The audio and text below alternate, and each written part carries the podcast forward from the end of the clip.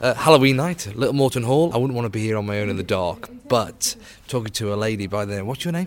My name is Heather Swain. And, and what's your character here? My character here, I am one of the Morton ladies because, as you can see, I'm dressed in very high status late Elizabethan costume. So I would have been one of the ladies of the house. So you said ladies of the house, would you be one of the workers of the house? No, no, no. So quite I, high up there. I, I would have been either a Mrs. Moreton or one of the family, but not a servant. But servants were something else in those days, in the fact that servants were very often members of the family, and the idea was that you sent your teenagers away to somebody else's house just when they got to that troublesome time, and then they brought them up.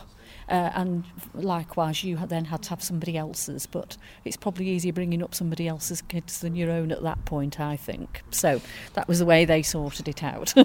so we're standing in the courtyard in Little Moreton Hall. What can you tell me about this area we're standing in now? I, I like I like the way it, you know, all the, the black and white, you know, surrounding us. It doesn't feel like a courtyard. It feels like a I don't know. It feels it, it feels like a like a side garden, side sitting area, patio area. Uh, no, not quite. Uh, courtyard houses were a feature of Tudor times, and very often what they would have is they would have a smart courtyard like this one, and then they would have a subsidiary courtyard which was for, for where the ordinary stuff like brewing and baking and so forth, which is over there, possibly, but we've got an orchard in that area. Um, as for black and white, it wouldn't originally have been black and white, it would have been a silvery colour for the timber, and then the, the patches in between, when it rains, you can see it shining through, and it's like an ochre colour. Really? So the colour of the house would not have been what we see now, which you call Cheshire Magpie, not like that at all. Wow. But all round the, this courtyard there are what we call apotropaic marks. That means keeping away evil. So they really were very, very superstitious. So if you turn round and look over here, can't see them in the no, dark. Uh, we have got uh, their idea of Roman soldiers either side of the entrance there. So they're going to keep out the bad things, aren't they? What, what am I looking at here now? Well, have a look. So, yeah. So if okay. you look, have we got a torch? Me light, me light. Oh, a tor- I've got a torch in my pocket. I was given a torch. Oh, I see. see yes, on the see? building. So yeah. this chap who's supposed yeah. to be a Roman soldier, but I mean, he doesn't look like a Roman soldier, does he? He looks definitely Tudor. So they are guarding the entrance. So this is in the woodwork so over the in, entrance. Yeah, yeah, this is in the woodwork. And yeah. then if you look around, there's all sorts of different things. And one of the chief ones that they've got, if we go over to the, the door over here, yeah, we have got dragons. Dragons.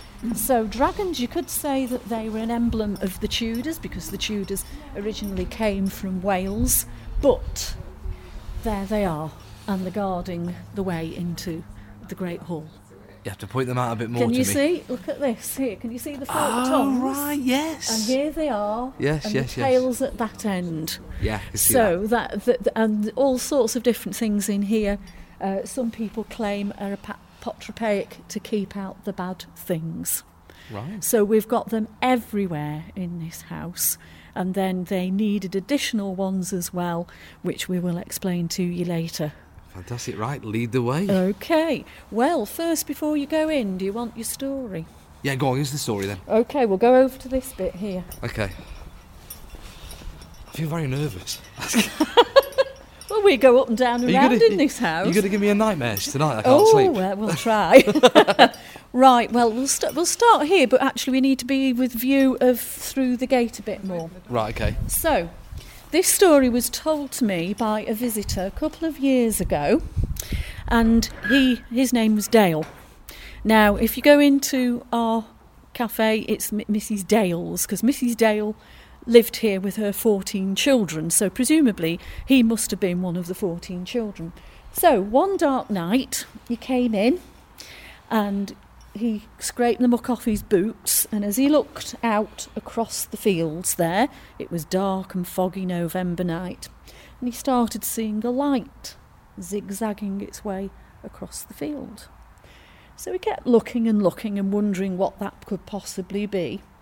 And it got nearer and nearer, and it was this sort of light. As it got closer and closer, he could just about discern that there was a lady carrying this light, and she was dressed all in brown, but in very, very antiquated costumes. So he stood here and he watched. She came out of the fog, across the bridge, through the portals here, right past him. And she didn't so much walk as she glided. And she went all the way across the courtyard and through the portal and into the great hall. Well, now by now he was feeling a little bit nervous and worried about all of this, so anyway, he screwed his courage together and off he went through into the great hall and he looked for the lady everywhere, but there was no lady to be seen.